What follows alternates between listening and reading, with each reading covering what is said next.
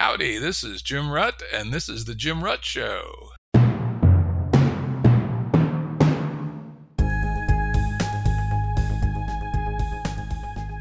This is a Currents episode. Currents are shorter and less heavily produced than our full length episodes and generally focus on a single topic. As always, links to books, articles, and organizations mentioned are available on the episode page at jimruttshow.com. That's jimruttshow.com. Today's guest is Jamie Joyce from the Society Library. She's got a quite interesting resume in nonprofit work, and you can get to it at jamiejoyce.com. One of the things I really liked about her resume, a little different than some, is she put some kind of, I don't know, you might call them themes at the very top, which I thought was quite interesting.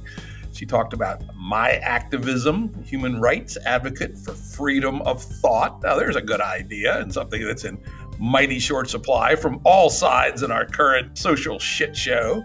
And then my archival work, making all arguments, claims, and evidence related to socio political issues accessible so we can make more informed, inclusive, and unbiased decisions.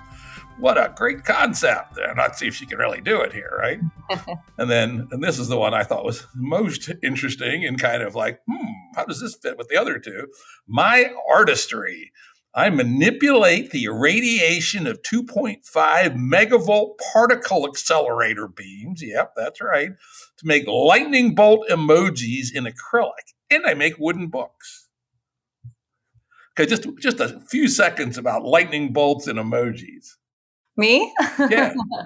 yeah, I mean, so people may have seen some of this kind of work on like Instagram or TikTok, where essentially you can take a microwave transformer or a neon transformer and manipulate it so that you can uh, discharge electricity on wood. It creates this wooden burnt fractal shape called Lichtenberg figures. And I was making this uh, art pieces for gifts, essentially for friends and family. And a photographer friend of mine said, I really want to capture this. So he took a bunch of photos of me making these Lichtenberg figures on wood and he published them on the internet. And then someone left a comment on one of these pieces. And they were making a joke about the machine that I used because I laser engraved, do not touch this machine, it'll kill you. And uh, he made an OSHA remark about that. And I looked up who this person was.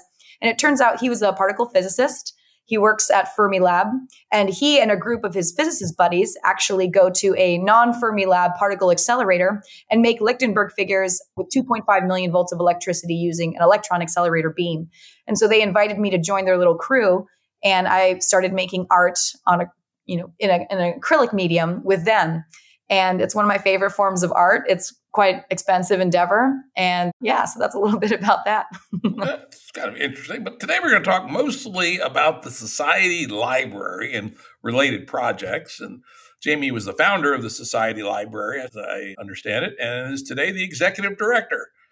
Let's start out with the name. It's kind of an interesting and curious name, Society Library. I remember somebody telling me, oh, you ought to check out the Society Library. That's all they told me. I go, what the hell is that? Yeah. And we did. And Jamie and I had a, had a few conversations. In fact, one of these days we're going to work on a project. You know, I had a project I was interested in doing, and she was interested in doing it, but I couldn't really do it at that time. And then later, when I could do it, they were busy. So one of these days we're, we're going to make something happen here. But anyway, tell us where'd that name come from and what does it signify to you? Yeah, so Society Library is supposed to represent this concept of society having a library of its own ideas. You know, we have the internet, but it's pretty unstructured. The way in which we search through content is not really in a linked way. So if I search for a specific claim on Google, it may bring up a bunch of news articles or websites where this claim lives, but it's not actually like a linked database. So the Society Library's mission, we, we, do many different things, but in building our libraries, what we do is we collect arguments, claims, evidence, sentiments, opinions from a variety of different forms of media. And then we create linked knowledge databases. And the ontological structure of the library itself that we've chosen is deliberation. So, uh, you know, we choose how this data is going to be linked. It's not going to be just hyperlinked. So we want to actually link arguments and claims together so that they support larger propositions in attempting to answer wickedly complex questions. So basically, what this resulted in is the mapping of debates about societal issues. But really, Society Library is just a library of society's ideas, ideologies, and points of view. Yeah, and you, I know you sort of keep them separate into libraries and debate mapping. Why don't you talk about those two concepts and how they're interrelated?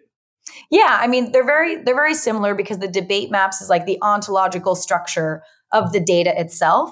But the libraries are meant to evolve in a slightly different direction, even though we still rely on this deliberative ontological structure. What we're also trying to do with the Society Library and what our infrastructure already supports is to be able to link the multimedia expressions of a concept into one node. So there's like, let's say, one claim you know, nuclear energy is the safest form of energy production. Not only can you express that in language and through multiple linguistic registers, so you can maybe say this at a fourth grade reading level, or you can be much more precise and sophisticated in how you express that. But this type of concept is also expressed on podcasts, like I just did right now, but also in videos and in images and graphics and that sort of thing. So the library itself is a moving in a direction of how can we start creating a new interface so that people can browse knowledge in whatever multimedia format they want at differing levels of linguistic register and sophistication that they want while the purpose of uh, all of our work with creating debate maps is really to create a, a suite of methodologies and processes so that we can collectively inquire into truth as a society, which is more along the lines of how do we break down and, and link and structure this data for a specific end purpose, which is to answer questions. So in the library, you create a series of nodes, presumably networked in some fashion, yes. right? And then from each node, you you associate various pieces of content in various styles. Yes, exactly. So we already have this in our visual database software.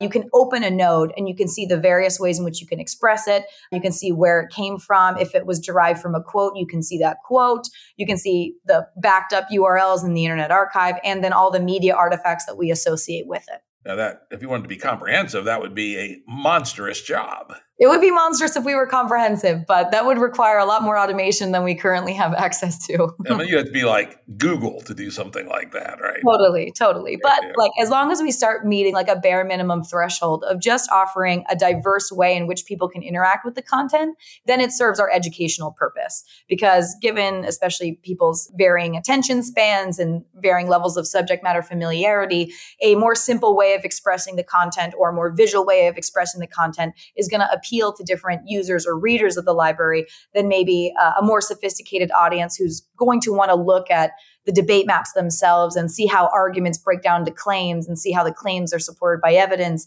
and that sort of thing. Now, this kind of work obviously begs the question: Are these people biased, right? And if we think you think think about just the most recent disclosures on Twitter, when we're as we were recording this a couple days ago, Matt Taibbi has been publishing various things from Twitter's files that seem to be indicating that maybe Twitter is putting the thumbs on the scales in some of the decisions they made about who to kick off and what topics to allow, et cetera. And more and more, we have those questions. And as I was looking around on your website, I was very pleased to see that you had a quite serious section on virtues and values. And you know, talk to me a little bit about one. Let's start just with your theory on how you can remain a trusted third party, and we can assume you're not putting your thumbs on the scales. Then we'll go down the list of virtues and values, which I thought were actually quite interesting. Yeah. So the virtues and values just one way in which we work to try to overcome our own human limitations and biases, and that kind of relates to culture. So we've got our virtues and values that have to do with how we relate to the work that we're doing, how we look at information and its relationship to people. But we also have 22 different methods to overcome our own biases in the actual data structuring and research work. So we we even borrowed some techniques from uh, a CIA tradecraft primer about like doing devil's advocacy work. So when we find a claim, we invert the claim to its exact opposite, and then we try to steelman that as much as possible. So we have a bunch of techniques, and we've got all these search engines that we've built that pull from diverse sources that have been identified as likely politically leaning one way or the other to diversify our input. There's a number of people who are looking at the same content. So that's like, you know, we have lots of methods and processes to overcome our biases, but then there's culture. And beyond just the virtues and values, if you go to our website, you can also see there's a number of knowledge policies.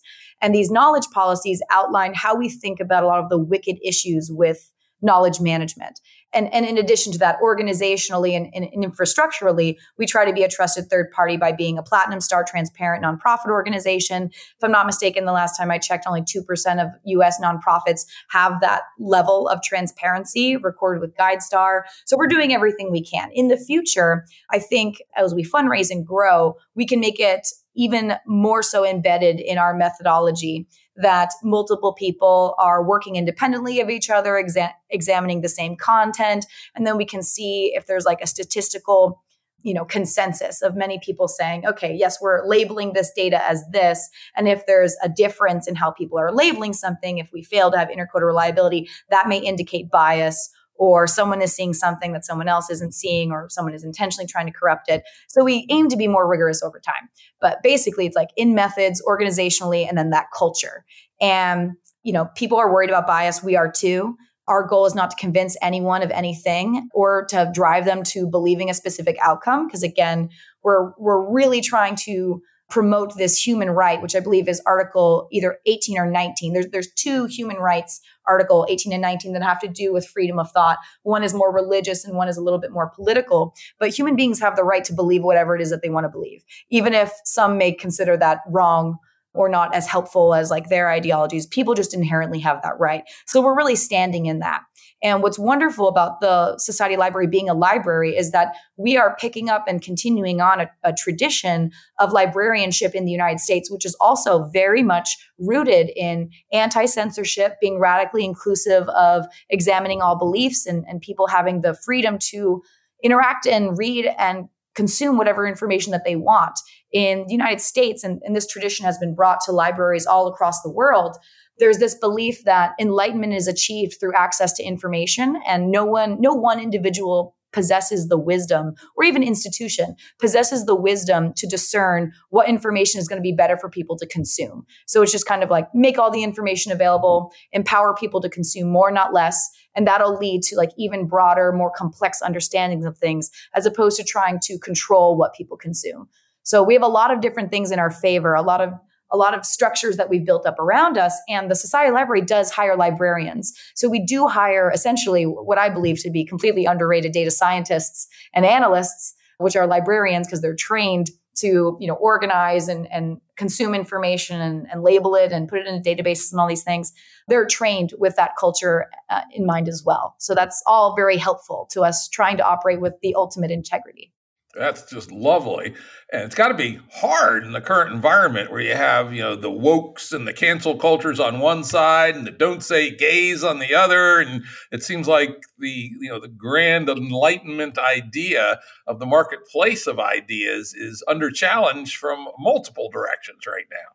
Absolutely. And that's one of the reasons why we actually created our policies. So I have been dragged on Twitter. We used to say this thing at the Society Library where we support what was it? It was like equal inquiry into all points of view.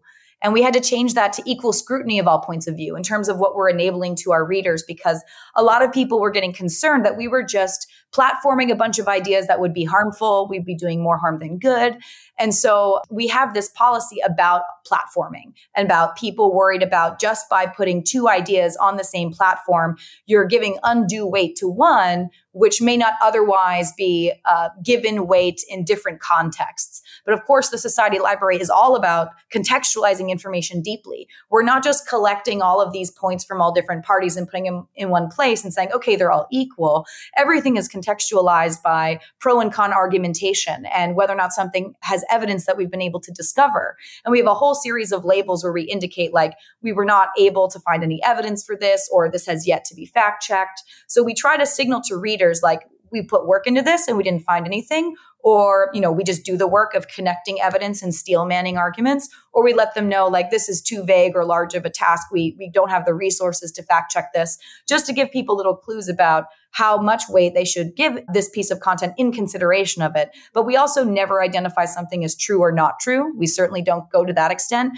We just indicate like the work that we've put into making each and every idea in the database the best representation of itself as possible And you say some of the Twitter hound dogs didn't like that? Yes, yes. So, yeah, one of the reasons why we wrote the policy is just so you can't argue about this stuff on Twitter, right? With the number of characters, it's it's very hard to get that across. So, by having our policies, you know, some of them are just like very short essays, but many paragraphs explaining the nuances of how we're navigating this wicked issue and you know we, there's a variety of wicked issues that we're, we're addressing um, just so we can link to it. So when someone's like you're equally platforming all of these ideas and that's going to create false equivalence and yada yada and it's like we have a policy about this. If you'd like to read about it here you go. And all of our policies exist as google docs so if anyone has any criticisms or you know they, they want to um, refine our thinking on it anyone is more than welcome to leave a comment on it and we'll see it and we'll think about it because we care so much about enabling enlightenment by enabling access to all these ideas for the purpose of people being able to scrutinize all these ideas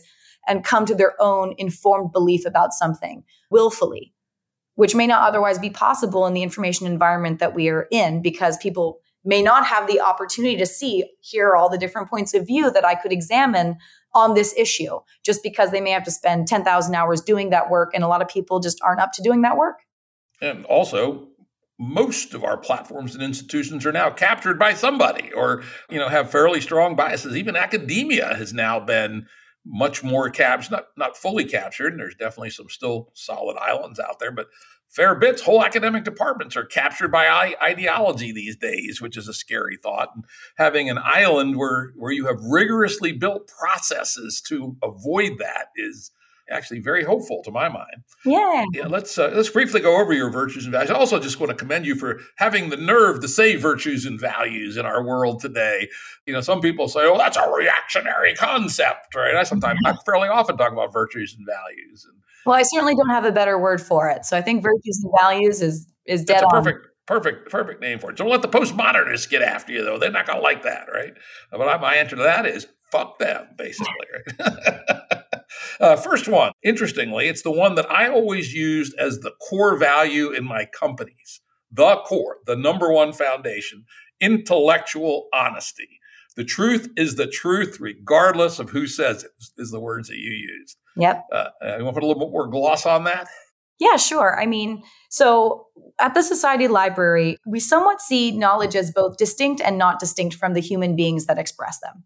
Sometimes it matters who says something if we have to rely on their reputation as the only evidence that exists that something may be true. But oftentimes, an idea exists unto itself.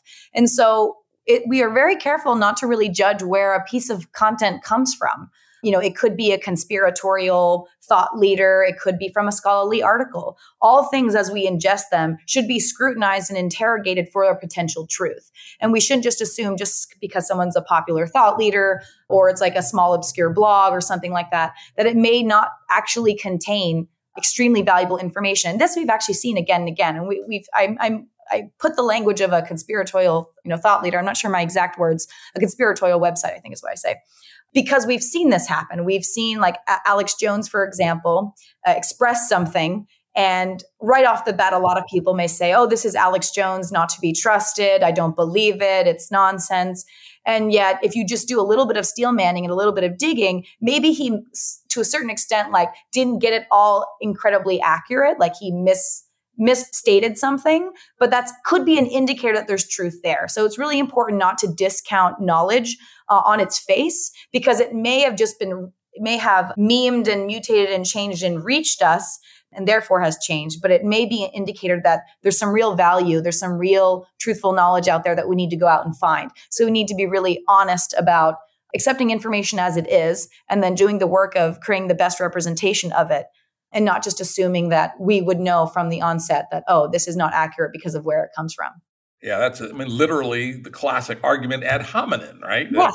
that's what the, it doesn't actually mean just saying bad things about people. It means saying that you can judge the argument by the person. And to your point, if Alex Jones says something, I'm going to be a bit skeptical just because of his track record as a, sure. you know, proven liar, right? But it doesn't mean he lies all the time, right? right. And you know the old folks saying even a broken clock is right twice a day. A day. I, yeah. I, I, remember a, a, uh, podcast I did with somebody who had, had this disease in a very extreme form. We were talking about a form of monetary economics, and I suggested that the Nazis had done a very good job with this, right, in their first three or four years in power.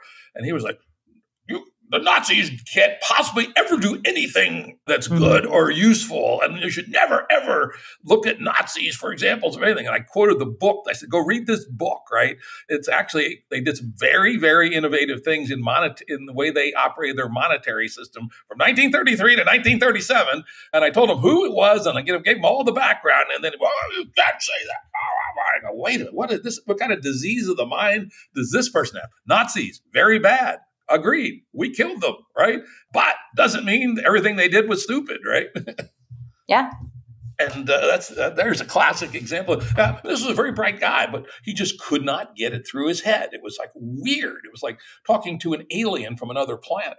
Well, th- and this this actually ties into the second virtue and value, which is intellectual independence. Let's go there. Yep. And so intellectual independence means be not in possession of ideas that possess you. So uh, essentially, this this ties into the culture of the Society Library, where we as analysts are looking to serve the public, and therefore, in order to do so, we strive to not be captured by certain ideologies and opinions. In order to enable all of these other virtues and values to kind of like seep into our work, we have to be as much as we possibly can. We have to at least strive to be intellectually independent. So, like the last line as we're describing that virtue and value is detach yourself from opinions. If you have one, it has you. And sometimes when you're talking to people, you can tell that they're just, you know, maybe they haven't really thought about this opinion. Maybe they have. Maybe it's coming from a trauma or an experience, but like they're just really motivated to just put this idea out into the world and anything that may question it, they're really not actually free to entertain that what they're believing may be wrong. Um, and so we strive culturally and in our work to be independent of the, the, that kind of force and capture of ideas themselves. Because if we're trying to equally scrutinize all ideas, you need to have an independent thought process for that. Yeah, I think the name, the common name for that is motivated reasoning, right? Mm-hmm, that mm-hmm. you see it all the time on the internet. People argue, you see it very clearly from their ideology rather than the facts, right? And or logic or reason or anything else. Right? And yeah, it's one of the logical fallacies to avoid. This next one's another one of my favorites: intellectual inclusion. Yep. Let no intellectual stone be left unturned. Yeah. So these are all like so closely tied together, but basically this informs our methods. So this virtue and value is related to our methodology and it is promoting us to be radically inclusive of all the different points of view that are being expressed about a specific issue. So when we're creating these library collections or we're mapping a specific debate about something, we really work hard to make sure that we're not missing anything. And uh, we have techniques for doing this. So I mentioned the devil's advocacy work. Not only is that to keep us from kind of biasing the content by focusing too much on a pro and not a con, but it also helps us unpack the space. So when we're building these databases, one of the first steps we take is to do this uh, we call it a topic flyover so we look at an issue it could be nuclear energy which I, i'm going to use that as an example a lot because we just finished a collection about that and we find all the highest level topics. So, okay, people are concerned about waste and safety and the economics and how long it takes to build these reactors and all these things. And we go through this process of collecting materials, deconstructing them, finding subtopics, then creating a set of materials on all the subtopics, finding further subtopics, and just slowly unpacking the space. And so when it comes to intellectual inclusion, we're trying to unpack and cover as much of the space as possible while also not prescribing what should be included. So if we, again, encounter a piece of information that we find to be ridiculous, we are resource constrained. So there's going to be some issues that there's just more to say about it. Like there's been a lot of argumentation about nuclear waste, for example, than maybe something a little bit more obscure. But it's so important to be radically inclusive because if this is a, a, a library of society's ideas, then it needs to represent the full scope of what people believe, which, you know, to a certain extent could be arguably infinite. And we don't have infinite resources to cover all of that. But this virtue is about making sure we are as radically comprehensive and inclusive as possible, because there may be some tiny, obscure little piece of information that is actually going to make a huge difference. Like when we worked on COVID 19, uh, we got a very tiny grant. We were not able to finish the collection because we got like a one time, very small grant to just seed the collection. But you know, we were picking up on um, hydroxychloroquine and ivermectin back in March of 2020. So right as the pandemic was picking up, this was these, were tiny little ideas at the time. Eventually, they'd become extremely culturally and politically relevant in the United States, um, and we didn't have the resources to keep tracking those things. But because we were super inclusive, we picked up on these trends really early on that eventually became major topics. So we work to be inclusive in that way so we don't miss anything because we've even proven to ourselves that when you're really inclusive, you may actually be picking up on something that's going to be really important later. Now, you do point out that you know there's literally an, or not quite literally, but extremely large number yeah. of possible ideas and formulations. At some point, you do have to be some you know pragmatic. So, for instance, suppose you were doing a database on geography, the or let's say the, the Earth as a topic. Would you you know how do you handle something like flat earthers, right? Yeah which, you know, scarily, there's a lot of those running around loose at the moment. You know, do you just say, wait a minute, that's just too absurd to even include? Or do you include it and say, you know, here's the theory of flat Earth, here's the steel man, blah, blah, and here's what the, here's the evidence on the other side. How, how would you deal with flat earthers in a database about the Earth? We would totally include flat Earth deliberation. Absolutely. This gets back to, well, this is actually relates to some of the other virtues which we haven't mentioned yet but we would absolutely be inclusive of that. Because you know people have these ideas and for something like flat earth like that's a popular enough enough idea. It's certainly you know not a large number of people i don't think who who subscribe to that set of hypotheses but it's a fair number that it's got media attention. So it may be worth the resources to collect their arguments, collect their claims, and then put that in the context of counter arguments and counterclaims. And then instead of, you know, this conversation having to happen over and over and over and over again, and between people who may not be prepared to engage with all of the hypotheses and ideas that someone who is coming from that point of view could propose. Instead, it's like it all exists in a library for everyone. So if anyone even just has, is, has a curiosity about what people think about flat Earth, or you know, if someone from the flat Earth community really wants to see, well, what are the counter arguments to the ideas that I hold, or I just want to make sure all my ideas are represented in this database. It is a library reflective of society, and we would absolutely include something like that. Okay, well, that's great. Let's go on to your next virtue and value: earnest service. I love the word earnest. You know, actually one of my pet minor campaigns these days is against irony. You know that uh, you know everyone. You know, it seems like irony is the stance that so many people take, and it's so goddamn annoying and trying to figure out what they actually mean. Mm. So I love the fact that, you, in fact, I did a recent podcast with Nora Bateson. Her and I were both somehow had, had a little Twitter stream about it. And we both agreed that we are tired of irony. And we called it, we had a podcast episode called The Move to Earnestness or something. Mm. So Earnest service, what does that mean in your mind? Yeah, it means we do not exist to change what people think. We exist to change the context in which people think. So the goal of the Society Library is not to, like, let's use the flat Earth example. Um, the goal of the Society Library is not to create these collections to make um, people who do not subscribe to flat Earth uh, believe that flat Earth is a thing, uh, nor vice versa. Um, we just aim to serve people by doing the work of creating these really high integrity collections where they can view all these different points of view so they don't have to spend thousands of hours arguing uh, in unstructured ways on the internet or doing a bunch of independent research. Like the purpose of a library is to collect and organize information of public interest and make it available for public use. And so we take that very seriously, but we're in a digital age, so we're dealing with multimedia formats and you know, we're not dealing with things necessarily com- confined book by book or artifact by artifact, but we really go down to the claim by claim level. And so we just really aim to do that very earnestly. And one thing that we recognize is uh, it's almost to a certain extent like futile in terms of our grand vision. Like there's so much work to be done. And because we don't exist to like enable a specific outcome in terms of minds changed, we do this almost out of just like the spirit of the importance of the work itself. Now, there are ways in which we can measure if the work that we're doing is having a pro social impact. Like, does it decrease polarization and aggravated attitudes as people are viewing different points of view, as opposed to them maybe having a conversation or a Twitter argument with someone who is the uh, their ideological opponent, maybe viewing the ideological opposites on this platform is going to not be as aggravating as interacting with another person. So we can see if we have pro-social outcomes, which is something that we're very interested in measuring, but we're not trying to change anything. And so it's just kind of like we we're taking this humble approach of we're here to serve and provide this information and maybe it'll make a, a difference in how people think about something. Maybe it won't, but that's not our job is to change how people think.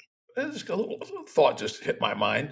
How would you compare and contrast what you're what you're doing with, let's say, Wikipedia? Yeah. So I first of all, let me just say, I love Wikipedia. I, I edit on Wikipedia. I have their swag. I've been a donor for a really long time. But Wikipedia is the encyclopedia of the internet. So they have to make a bunch of editorial decisions about what's going to fit on that single page. And they have a bunch of rules about what is worthy of weight. So they do not include ideas of undue weight.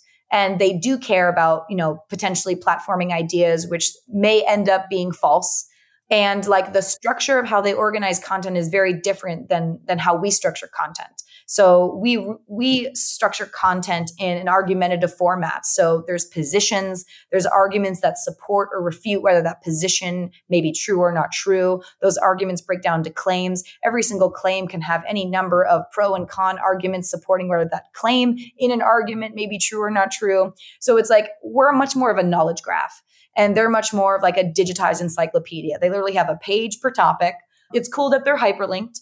I think that they do a really good job on like scientific subjects and, and historical subjects too. But when it comes to highly politicized and polarizing topics, uh, wiki wars are, are definitely a thing. I almost got put into a Wikipedia timeout because I was trying to, in my opinion, debias a, a, a page but a topic was kind of bubbling up to be of extreme cultural relevance in a a moment where people are are trying to make sense of it. So they're going to the Wikipedia page to see what Wikipedia thought about this. And I noticed that the page was overly biased. And to me, it was just kind of obvious that Wikipedians, and I think they were being earnest, and I think it came from good faith. But you know, I have a, I think the Society Library has a bit more uh, epistemological depth than Wikipedia in terms of how confident we are that something may be true or not true. And so I was trying to just take out the biased words. And the editor kept reverting my edits and I kept reverting their edits and it went back and forth, back and forth, back and forth. And we were editing each other's work within seconds of each other. And uh, I got told I'll be put in a timeout if I keep doing that. So I love Wikipedia for what it is, but we need something more than just Wikipedia because I don't think it should be up to a few editors who happen to have time to work on these pages to be the ones who are the arbiters of what is uh, definite or a fact. Yeah, I have noticed a, a, drift towards a bit more bias in Wikipedia, and I now generally cross link them for whatever bad reason. I've kind of gone down to some philosophical rabbit holes over the last few months, and what I, uh, I find trying to just get a beginning orientation in a new thinker. I now typically will look at both Wikipedia and the Stanford Encyclopedia of Philosophy. Mm-hmm. And now the Stanford Encyclopedia of Philosophy is famously biased, right? Because it depends who write the writes the article. They're typically written by one person, and they just scream of the bias of the author. Often, not always. Wikipedia is somewhat better, but the two in parallax are kind of quite interesting and help you get at all right. What is actually the structure here? What do people actually think about Heidegger? What do people actually think about Hegel, etc.? Right. And I will say I do. I have also seen the drift a bit more in Wikipedia, especially the last two or three years, four years, maybe something like that. Just as the sort of the madness is reigned on all around our, our whole infosphere of motivated thinking uh, around almost everything. Right? Yeah, and, and to me that makes sense given the context. Like people have thrown around the world epistemic crisis. I mean, we are dealing with all this information overwhelm. We have AI generated content now. So I can understand that people who you know, care about stewarding the epistemic commons may have like these knee jerk reactions to overcorrecting or trying to be more definite and confident um, because they believe that's of public benefit, as opposed to being a little bit more uncertain or having some caveats in their language. They may think that that leaves open some room to interpretation where they believe there should be none. But the Society Library just approaches things as like almost everything is debatable. And even though there are um, you know more evidence on to support some positions than others like instead of just telling people that why don't you show them this is the kind of evidence this is how much evidence this is the methodology that was used to create this evidence. You know has it been reproduced? Has it not been reproduced? What kind of consensus are we talking about?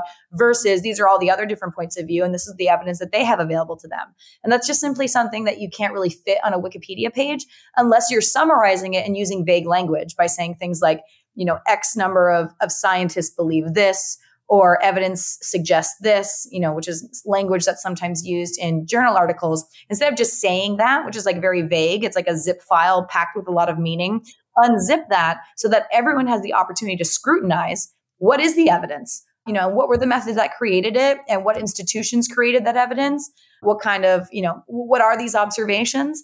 And if they then want to increase their confidence of belief because they were actually able to scrutinize all of this, then that's fantastic as opposed to just taking someone's word for it. And sometimes that's a really good heuristic. Sometimes just like, you know, experts say is a good heuristic. But in the information age, we no longer need to accommodate that vagary. yeah, I was just thinking that as you were saying that. One could imagine, let's say, a Wikipedia entry on the Earth. They might say blah blah blah. And oh, by the way, there's also these flat earthers. And rather than writing a long article about, it, they might just point to your node.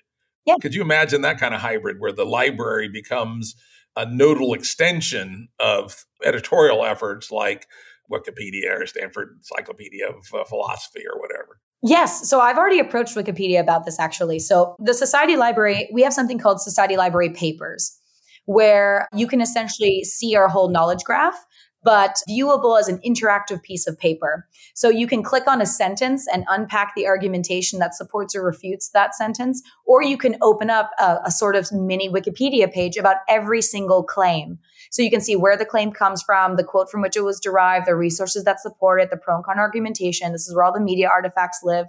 And so I've approached some folks at Wikipedia, not the big bosses yet, about hey, wouldn't it be lovely since the Society Library specializes in taking content and extracting claims and creating this structured claim set about topics, if we could potentially like auto generate within a different program, maybe like Wikipedia debates. I think Wiki debates already exists, but something comparable where we essentially have a page for every claim. And then people are able to kind of explore, you know, whatever like like small like reference topic that may be in a, a, big encyclopedia page by wikipedia there may be a lot more content that people could view and we would be happy to provide that and link to wikipedia. We've made no progress there um, but i think this is going to be increasingly important because in recent years, Google started paying for enterprise access to Wikipedia, which means that if you search something on Google and Wikipedia has data on this, one of the first search results that is going to surface could be either Wikipedia itself, one of those like boxes that mm-hmm. doesn't link to anywhere but just provides an answer, or a Google generated page that is auto populated with Wikipedia content.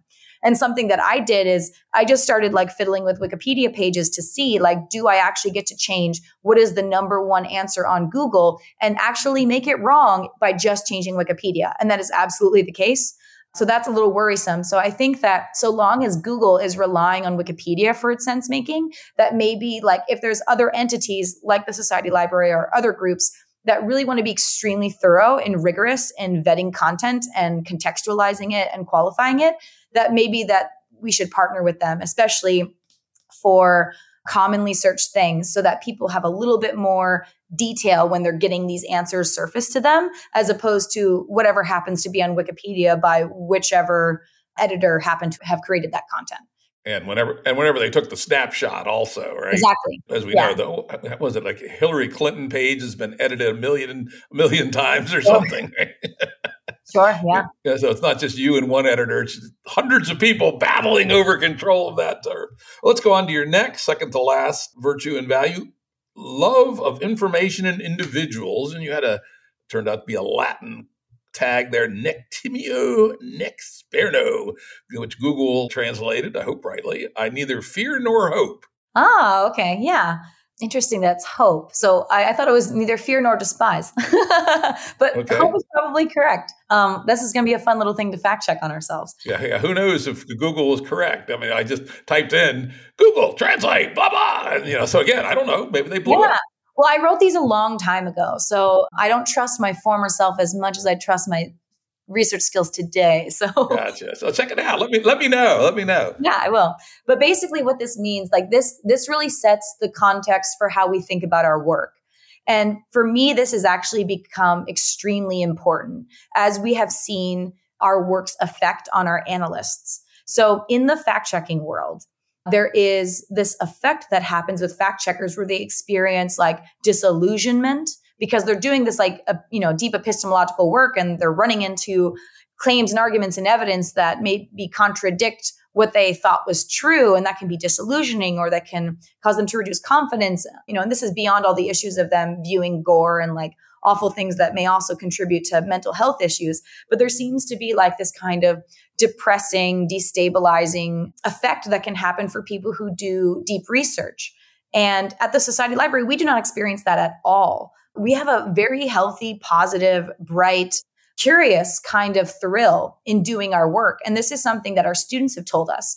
So we have developed this methodology for this really rigorous deconstruction of content into claims and doing this, you know, steel manning work and uh, devil's advocacy work and all of that. And as we were hearing, oh, fact checkers are having a real problem, like a epistemological crisis, and it's it's affecting them negatively. When we teach students this, and we'll intentionally ask students, you know, what do you believe about climate change on this particular subtopic? They'll state that, and then we'll have them go do a bunch of adversarial research to prove the opposite is true. And because of our culture and because of this love of information in individuals, which we try to embody, they it's like a thrilling thing. In fact, many, many students have told us unprompted that we have given them a new sight. Like they're able to see the depth of meaning of words and sentences and claims as they're deconstructing them and doing the research to try and prove or disprove it.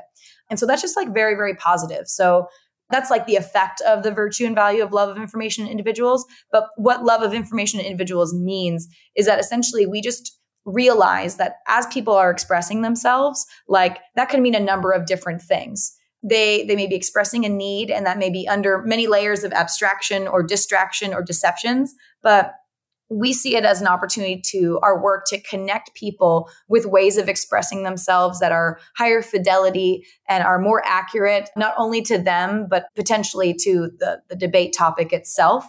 And so it's just so important that we honor the way people express themselves, even if it's maybe not as accurate or they're using biased language or they're really emotionally upset. Like it's just part of our job to realize that they've seen something in the world, they have this worldview, they're trying to communicate it, and that it's our job to take care of that and connect it with like stronger arguments and evidence and make it easier to be understood because being understood is such a fundamentally important human experience. And so we work to do that. And you really have to have a love of people and appreciation of people in order to do that earnestly. Yeah, it's amazing that you can find people that can do that, right? Yeah. I expect that you have to be really careful about the people you hire to do this kind of work. Absolutely. And we we often hire librarians because librarian culture is I guess arguably thousands of years old, but you know, at least in the United States, they've had the Library Bill of Rights around for gosh, maybe like 80 years now. And so there's a long tradition of um, just being really humble and loving knowledge and loving what knowledge does for people. And, you know, when a lot of people think about public libraries in particular, a lot of times public libraries are like community centers and they think a lot about how to serve stakeholders, including people who may not be homed, people who don't have jobs, people who uh, may not speak English. So, in general, it seems like the institution of librarianship is just like very human centered and very service centered and also obviously just absolutely in love with knowledge itself. So they're good ones to hire and train in our methodology, and they work very hard. we oh, found oh, that's good. Yeah, we're just introducing our two-year-old granddaughter to libraries. Aww. She loves books and you know can read a few books herself. It just get a little scary, but oh man, did she love going to the library? We turned her on both to the library where her parents live and the library where we live, and she had library cards at both, and you know, watching her walk around, looking at the shelves. It's really quite amazing. We've always been, as a family, you know, big supporters of our local libraries. Just think that they are some of the most valuable institutions per dollar that exist in the world. Totally. Yeah, I would agree. All right, your last virtue. Gosh, we talked about these a lot, but I think these are actually, this has been a very good conversation. It kind of gets to the essence of what the issues are yeah. in doing the kind of work you do. You have the pro truth pledge. Ah, so, so this one's not so much a virtue or value, but it's just us signing up for the pro truth pledge, which is just kind of aligning our virtues and values with this other organization. So the pro truth pledge is this group of people that are trying to create like cultural buy-in for the importance of truth. So they've kind of listed all of these behaviors. And those behaviors are essentially asking people to commit to sharing truth, honoring truth, and encouraging truth. And so that means, you know, speaking up when something is inaccurately referenced. Like if you said something and someone else uh, misquotes you and you have the opportunity to correct that, like have the courage to go ahead and do that. Don't just like let opportunities slide by if you can improve the epistemic commons in any way, whether professionally or in your personal life. So it's just about aligning with dignifying, being honest, and being tr- as truthful as you possibly can. So that's a different organization, but we did sign the Pro Truth Pledge, and they're just on a mission to get as many people to like signal that they're on board for that mission. Oh, and, and what's the name of that organization? Pro Truth Pledge. So you can go to protruthpledge.org and see all the organizations and individuals okay. who sign up. Cool. I'm gonna have to get one of some one of the not a couple of not for profits I belong to to go sign up for that. That sounds yeah. like a sounds like a good thing.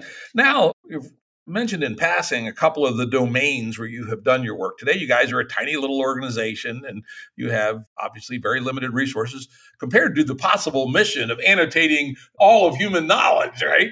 And so you have to start somewhere. And, and, and two of the ones you've talked about are nuclear energy and climate change you want to go deep on one of those or you want to talk a little bit about both of them? What would be your druthers? Yeah well first i'll just honor the pro-truth pledge and, and correct you quickly that the society library is not interested in annotating all of human knowledge.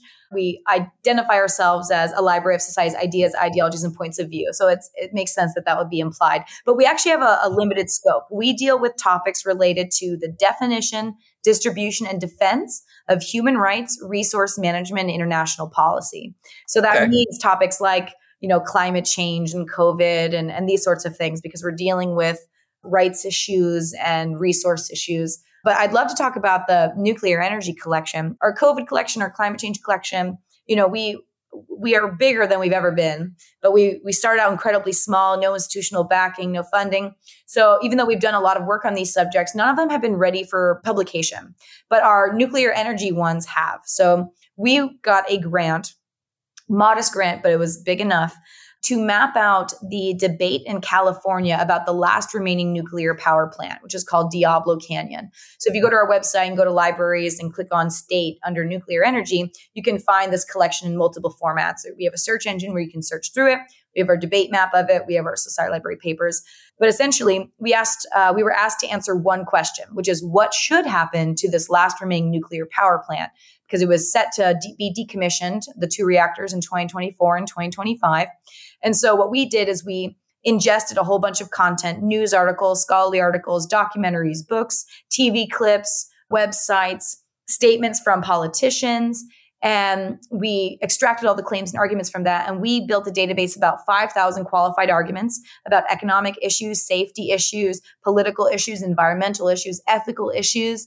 And we built out this database in support of nine different positions you can take. So basically, the community, when it comes to whether or not this nuclear power plant should remain open or closed or whatever, they took nine different positions, which, you know, it should close down uh, as scheduled. It should close down immediately. It should remain open. It should remain open only as a polygeneration facility, uh, or it should become a different type of reactor. It should remain open, but only if PG&E doesn't run it. Uh, so there's a variety of different like differentiations between just being open or closed. And so we mapped out the arguments that support each one of those, which is really fun. And now that we've like completed something end to end and published it, because climate change and COVID are so are such massive topics, absolutely massive. And we definitely found the scaffolding that encapsulates the debate in the United States. There's still a lot of work left to do because you really have to deconstruct down to the datum. That's extremely important. And now we're interested in automation. So, can we start creating the tools to automatically ingest, deconstruct, structure, indicate to our analysts the type of research work that has to occur in order to have real time libraries and answer these questions in real time? Because you know, we kind of have this deceptive relationship with our information environment. If we search something or put something into GPT-3, we're going to get an answer. We're going to get a search result. So we're like, oh, everything's great. We're getting answers to our questions. But a lot of the questions that we have are very broad, vague, and are definitely debatable. And instead of trying to rely on some AI doing the debate behind the scenes and just delivering the answer based on statistical computation or however the heck these things do what they do, uh, instead we're presenting the menu here's the number of answers that people have to this question. Now you can vet of the evidence and argumentation available, which one you're likely to believe is true, which is more important with like ought questions, like what should happen to the nuclear power plant is not like really a matter of fact. It is like trying to project what would be the best outcome, but that's also based on values and where people are situated in the conversation. So it's more of an ought argument, not an is argument, whether something is or is not true or something like that. Uh, do you see yourself? You know, we talked about. Glad you you corrected me on the domain that you're working on. Do you you see yourself working more on ought arguments than is arguments? No, definitely do both. Like so, when we were mapping out content about COVID, one of the primary questions we were mapping is what what is this COVID nineteen virus? And uh, there was a number of different answers that people had including, you know, there's the lab leak hypothesis. It was an intentionally released bioweapon. Um, it was a natural, you know, zoonotic virus. So we do map a lot of is, but this one just happened to be ought because it was a political issue. Yeah, there's that, that somehow feels methodologically different. Or maybe maybe you guys have a uh, methodology that is able to encapsulate them both. Maybe talk about a little bit the, the similarities and differences of working with is and ought. Yeah. So the method is kind of the same, but the reason why it's the same is because we accommodate an emerging structure from the data itself. So in this instance with Diablo Canyon, you know, we were kind of given the prompt map what should happen to this. But whenever we're finding what the precise wording of questions should be, that comes after we initially scope the space itself. So it's kind of tricky to explain. But if you just ask a question, the question itself is if you're trying to answer the question seriously, going to put guardrails on what is relevant to answering that question. By asking a question, you're immediately omitting information that's not relevant to the question. So the question that you're asking is very important if you want to be radically inclusive and sincerely inquire into all points of view about that question.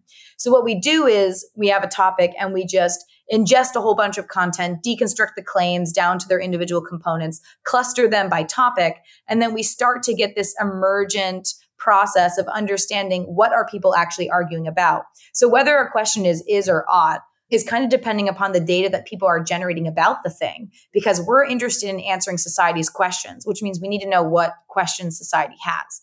So the climate change content. This it's easy to explain with climate change so we did a bunch of work with climate change and we found about 278 subtopics of debate that Americans engaged in about climate change, but every single one of those neatly fit under only six questions. Most of those questions are is questions, but there is one ought question. So the six fundamental questions of climate change, which every single claim of the hundreds of thousands that we have fit underneath and only underneath one is what is climate change? Is it happening? What causes it? What is the impact of it? And then there's the what could or should we do about it? And that is more the ought. And then why has this debate lasted for so long? So of the six, five are is and one is ought. Um, the ought sometimes is very important to people because a lot of people make assumptions and are already clear and on what the is ones are. So a lot of people have their beliefs about climate change. They have their beliefs about what causes it, what's the impact of it. These are matters of fact. They're already decided. Not everyone's on the same page, which is why we would be radically inclusive to map out the different arguments about you know what do we mean when we use the term climate change are we talking about catastrophic climate change or matter of fact climate change or a hoax or whatever but those questions naturally emerged just by looking at what people were saying. And it kind of cohered into these is or ought frameworks. Interesting. Now let's hop back a little bit, something you just mentioned in passing, and that is the use of machine learning, artificial intelligence to bootstrap this work. This is really kind of top of mind for me because I've been playing with these new toys as they came out, and I got managed to grab uh, Chat GPT the other day, and I've been yeah. uh, been playing with it. And I will say it's like, whoa. You know, GPT-3, GPT-2 was kind of okay. GPT-3 was better. DALL-E, of course, lots of fun. I've had a lot of fun. DALL-E and Midjourney and Stable Diffusion, the other art generators. But Chat GPT just seems to take this all to a new level. Not that its language model seems that much more sophisticated, but the way it outputs it as an actually reasoned answer mm-hmm. to a question is just staggering. And, you know, it's just like, whoa. So where are you guys at learning about how your mission and your, you know, desired deliverables map up with today's machine learning and artificial intelligence? Yeah. So I, I had a volunteer recently that was tinkering with teaching it, giving it prompts essentially to execute and automate different parts of our methodology. And it does it extremely well. But here's the thing we either need to use uh, this artificial intelligence to create smaller models that cre- like ingest the kind of inputs and are given the correct prompts to create the outputs to slowly build the structures that we build because it's really good at you give it a prompt it gives you an answer. And so to be as like ridiculously comprehensive and to have all this chain of providence that's still kind of like you have to put together a bunch of components in order to get that output which is something that we're interested in doing. But at the end of the day chat gpt gpt-4 unless they've got a bunch of data lying around that i wasn't aware of which i suspect they don't yet have because i've been asked to provide some of it not to openai directly but other large language model groups there's still a lot of work that will need to be done. Because if you're really serious about deconstructing down to the datum that means you need to have the datum. And for the, a lot of the work that we do a lot of the knowledge that we're deriving claims from is not like accessible in a repository that may have been used to train these things. So let, let me make this make sense. I was recently brought onto the internet archive because one of the problems we were experiencing at the Society Library is an immense amount of inefficiency in getting access to government documents, data, research, etc. All these different federal and state and municipal agencies may have their own websites and their own archival repositories, which means if you're trying to fact check and find information, you may have to go to each one of these individually in order to root through their archival systems in order to find this report and find this piece of data. So the Internet Archive has decided they're going to collect all of this content and put it into one searchable machine readable repository. And my understanding is that this is of interest to these AI groups to have access to that data because it's very high quality language it's very substantial research that's being performed. But if they want it, then I'm guessing they don't have it. And if they don't have it, that means no matter how much I'm querying these things, it's going to give me an answer, but it may, may not actually be pulling it from the types of reports where the accurate information actually is. So we definitely can use it. It seems as though it's viable in automating a lot of our methods. I want to raise more so that we can do more of that. There most likely will always be humans in the loop, and there's still more data to collect to actually help it give us accurate answers. But the chain of thought reasoning function is incredible. And that's something that actually human beings kind of struggle with is stringing together premises and being really that's the word I'm looking for, like really like fine pointed in understanding how premises have all these causal relationships to indicate a conclusion or suggest a conclusion. That can be a heavy lift for humans, but seems to be no problem for AI. And that is fantastic news especially now. I mean, yeah, GPT three. Sometimes the causal logic broke down terribly, right? and it was just gibberish. But uh, whatever they've done with GPT three and a half plus whatever the secret sauce on top of it is mm-hmm. in chat gpt it's it's really very good in that domain. I mean, is it perfect? No. I mean, will the would it uh, get an A at a philosophy course at uh, Princeton? Probably not.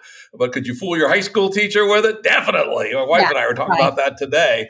Uh, you know, compare and contrast. You know, Conrad's Heart of Darkness and Hardy's Tess of the D'Urbervilles. Right. I'm going to try that later this afternoon. I suspect it would get by my dear beloved English teacher, Mrs. Carr, in 12th grade honors English. And that's kind of scary, but also kind of cool. Yeah, yeah. And I mean, that's the thing we have to remember too. Like when we're assessing these artificial intelligence systems, like, uh, and we, we're concerned about them hallucinating, it's like, well, people hallucinate too. People bullshit as well.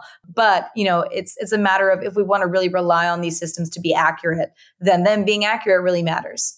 Yeah. And I read something, I wish I could remember who it was. Somebody from OpenAI was saying that one of the GPT ends that weren't in their goal, it's probably not going to be in four, is to give a slash command or something and have it footnote its yes its output.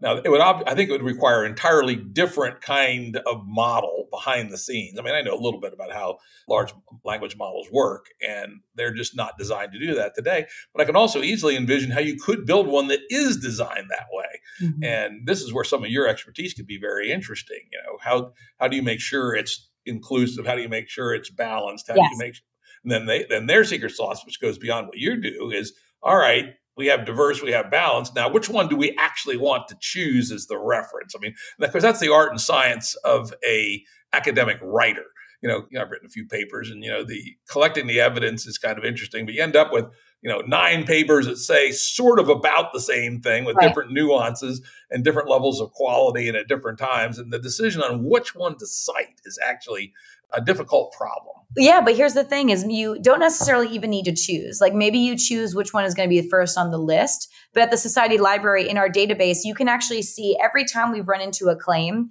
in a piece of content, we just include the quotes from all of them. So when you when you go to Society Library Papers and you click on a claim and you open that like Wikipedia page, there can be a whole list of quotes from references in which this claim lives. And so a user could browse to any number one of those sources and they have a snapshot because they're given the context of that claim in a quote in a paragraph and it's just listed there. And that kind of gets to you know this whole concept of having a linked knowledge database. So there's a claim id that claim is expressed through various different phrases. It's expressed through different visualizations and it is connected to all of these other sources through which it's been expressed. And uh, readers may want to go in a number of different directions because those resources may reference that claim, but also accommodate a whole different perspective or more knowledge or new knowledge, which is kind of like what hyperlinking is supposed to do on Wikipedia, right? Like you go to the page and you you see more about that thing. Right, right. Yeah. So maybe the AI doesn't necessarily have to choose, but people can filter and sort how many of these references they want to see or something like that. Yeah, that's an interesting user experience question, right? Because to go and fi- figure it all out yourself, or here's seven papers, which one is actually relevant to what degree and are, is, are the nuances important or are they not et cetera right. is cognitively expensive. It's a hell of a lot of work to go read seven papers and decide what they mean relevant to a one sentence claim mm-hmm. in an mm-hmm. academic paper. You know, one could argue it's the job of the author of the paper or it's the job of the AI to choose the one that's most relevant. Yeah. They're, they're, two different things, right? And and truthfully, probably easier for the AI to list all of its sources rather than would be to rank and choose the right one. Yeah. But, the, but in some sense, the, the work of an academic writer is to choose the right one. So yeah. It, it's like two different things. And truthfully, there's so many footnotes in your typical good quality academic paper to have to go fiddle fuck with all of them and try to figure out which of the six or three or nine are, are the best would be like impossible, just wouldn't be practical. Mm-hmm. So that, there's probably room for both, actually. And but in terms of the a replacement for the classic academic paper, I think I still vote for making the writer choose one. Different than your mission, though different than my mission. And like it, it, also gets back to user experience right? So like our you have to open up the page where you see all these quotes and references. It's not at the bottom of the page. It, there's not a bunch of you know bracketed numbers that are going to interrupt your reading. It's just like you can open up this whole little you know dashboard or page if you want to explore that. But you can otherwise just you know keep reading through these claims and just move on. So it's up to them and their own research interests Cool. Well, thank you for a really interesting exploration of the idea of the society library, your methods, your ethos, etc. It's really been extraordinarily interesting. And people want to learn more about it can check it out at societylibrary.org. well, thank you so much, Jim. It's rare that people want to talk about culture and virtues and values. So thank you so much because it's actually extremely important. And with these AI companies and everyone who's working in knowledge management, I hope that they all have their their ethos and their culture and their north stars and virtues and values as well because the relationship that people have to information is just so fundamental and so important, not only to us as individuals, but collectively. Well, thank you for the great work you're doing. And, you know, I look forward to working with you in the future. Sounds good. Bye, Jim.